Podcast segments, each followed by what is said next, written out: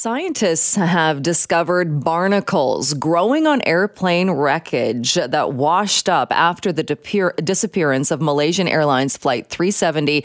The, the barnacles could hold the key in reconstructing the drift paths and answering some of the many questions about the disappearance of that flight. Dr. Nasser Al-Qattan is a research lead and professor of geochemistry at Kuwait University and joins us now to talk more about this. Thank you so much for being being here. Good morning, everyone, and thanks for the invitation again. Well, this is such a fascinating story, and look at how we might learn more about the disappearance of Malaysian Airlines Flight 370, MH370. How are barnacles growing on that wreckage? How are they part of this mystery? Yeah, so this is the fascinating part. We wouldn't imagine that a really small animal like those barnacles could and can be used to give us hints about the location of the missing plane. Well, those barnacles have multiple stages of life. One of them involves drifting in the ocean until they find a stationary point.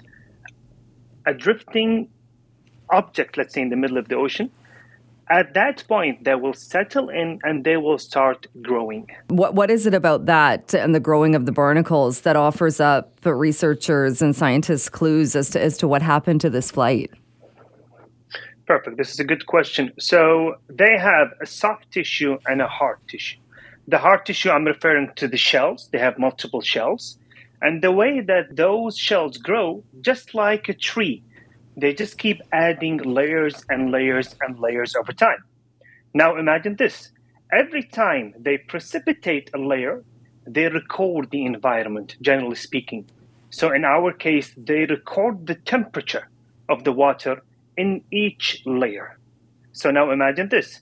If there was a barnacle that got attached to that flaperon, that piece of a wing, in the beginning, immediately after the crash, it is possible that we will have just like a logbook of temperature readings from that point all the way to the discovery, to the time of the discovery of that flaperon on, Reunion, on Reunion Island. So the barnacles record as they grow. They record, like you said, water temperature and that. And does that is that then by looking at them, you're able to, the, or, or researchers and scientists would then be able to to pinpoint better the exact area or know more about where in the where in the Indian Ocean the plane is. Well, yeah, this is the thing. Uh, we were able actually to backtrack in time the drifting, let's say, path of that piece of a wing in the Indian Ocean. So, since we only have smaller barnacles, we only have a short period of time to work with. In theory, if we were giving access to the larger barnacles that we know that they do exist, we might actually get a longer track, long enough to give us indications about the location of the crash site. This is the plan, actually. Hmm. And I understand too that it, this could also help. Uh, while there are theories and uh, and uh, approaches as to try and figure out what happened after that plane went off the radar and what happened in that six or eight hours, could the barnacles help with that as well? Not only pinpointing where it is located, but more as to what happened maybe while it was in the ocean. Well, uh, regarding this side of the story, they will start recording the moment they got attached to that flaperon. So basically, we will get an idea about what happened after the crash, not before. Right. Okay. Starting with the possible crash site. Yeah.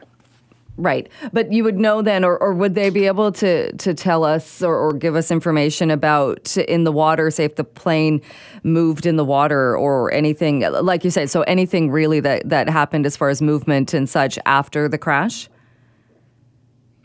Exactly. Exactly. So basically, we would be able to pinpoint, or let's say not pinpoint, uh, let me say this.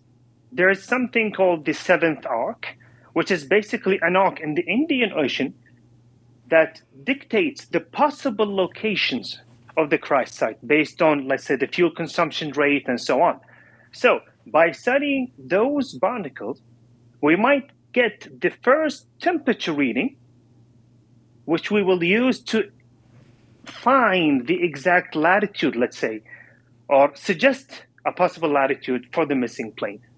This is the first reading. What about the later readings? Again, those barnacles grow by adding layers and layers. We will use those layers to give a record, a temperature record of where did that flaperon move? Did it go south? Did it go north, east, west, all the way to the time of its discovery on that island? Hmm. And and what about the size of the barnacles? In that, if the barnacles that are the largest, uh, and if those and if scientists were able to see that those must have attached quickly after the crash or soon after the crash, would those be the ones then that would be offering up the most information? Exactly. I have to say this first of all. Uh, Professor Gregory Herbert at the University of South Florida, I was working in his paleoecology lab, and he was the first actually among us to notice that yes, those are barnacles that we can use, and they could be large enough, large enough to give us a longer story, a longer track. We only worked with, with what was published. There are published data of those barnacles. We used those published data to create a drifting track. Now imagine this what if it was possible for us to acquire those shells, the larger shells? Then it's going to be our responsibility in the paleoecology lab to sample the shells and get a more detailed track, let's say, drifting track for that flaperon. Hmm. So, is that what's next in the research, or what does happen next? Well, this is what we hope to happen actually. We now have this study published everyone will see our work, everyone will see the potential of our work. So please mm. give us the larger barnacles, allow us to work on those larger barnacles, and who knows, we might actually give new information so that the search might be resumed again. Right. It's all about those large barnacles. Uh, and you mentioned um, Associate Professor Gregory Herbert at University of South Florida uh, creating that method and and uh, and being the first to kind of really look into this. So when you say give us those barnacles, is that is it a question of getting those for further research, or how does that happen? Exactly for further research. So hopefully the French government, if I'm not mistaken, they in theory, they do have large barnacles, although there is no official record of them, let's say, on paper. However, if you want, if you are to go and look into the media, look at the flaperon, there are larger shells somewhere. There are larger shells somewhere. So basically, if we are to acquire those shells, we might actually begin step two of this project, which is actually getting along the track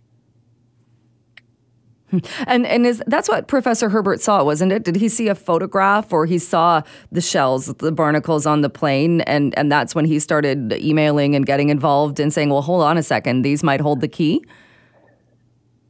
Exactly, exactly. Professor Herbert was the one who designed the total project. He was one. He was the one to notice actually those barnacles, and being the paleoecologist that he is, he knew what kind of tools we can use on those barnacles to extract some useful information. And here we go. We have a geochemist, a paleoecologist, a biologist from different universities working on that project. It took us a while, but eventually we have the study published. It's a fascinating study and uh, and just so interesting to see how this is being done and locating, hopefully, uh, and getting more information on this flight. Uh, Dr. Al-Qattan, thank you so much for your time. It was uh, great chatting with you today. Thank you for having me. Dr. Nasser Al-Qattan is the research lead and professor of geochemistry at Kuwait University.